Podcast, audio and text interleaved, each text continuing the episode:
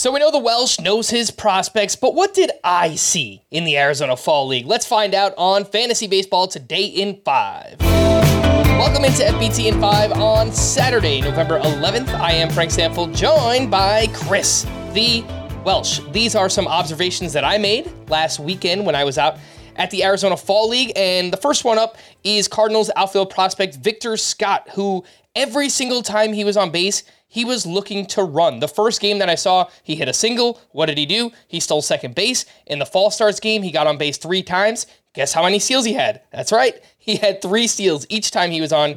He had 94 steals in the minors this past season. And uh, I think the obvious comp here is Esteury Ruiz, who had crazy numbers in the minors as well. Uh, Welsh, do you think that there is a better hit tool here with Victor Scott compared to an Esteury Ruiz? I do. Uh, it's very, very talented kid who, you know, he told me something that I'd love to hear because so many minor league prospects I've talked to have just really not had – big hands-on developmental stuff. Like you have coaches and they have things they work on, but like when you're getting into more analytics and charts and blast chart and stuff like that. And he had said that the Cardinals had kind of already put him and gave him the homework, and now it was time to kind of do that. And that's what he's been doing over the last year. And you're seeing come in here to the AFL, where, by the way, if you count the AFL numbers to the regular season, he has stolen over 110 bases in 2023 he also pairs that with double digit homers. He had nine in the regular season, three out here in the AFL. He's showing the ability to loft. He can easily bunt. He's a problem on infield singles. And now, if you start to get that like doubles power to be in play, this is a guy who is a theoretical potential 300 hitter. Where the the power plays in the majors is the big question, but this isn't a slap hitter. This is a guy that is getting the ball in the air and has put it up double digits in uh, in 2023, and I think he's a guy to bet on. He's one of my top guys to bet on coming out of the AFL. One of the biggest names out in the Arizona Fall League was Guardians prospect Chase DeLauter, who was probably the most poised hitter I saw while I was there. A game on uh, last Friday afternoon. He went one for three with a double and two walks. Great feel for the strike zone. So far in the AFL, hitting 285 homers, five steals, more walks than strikeouts. Former first round pick. He's 22 years old.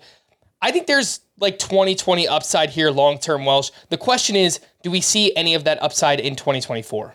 Yeah, you said like uh, pol- polished poise. I think those are like good words to go with Chase DeLauter because he's got crazy raw power uh, in a unique kind of uh, hit tool. Like the the the bat doesn't complete like a full you know back swing. It kind of stops at the front, similar to like how Mike Trout can do it. He can steal. He's six foot four, two thirty five. He's got some of the best plate presence out here. So that poised, polish hitter. Like he's the best hitter. He's making the best decisions, and he can kind of do a little bit of everything. Leads the AFL.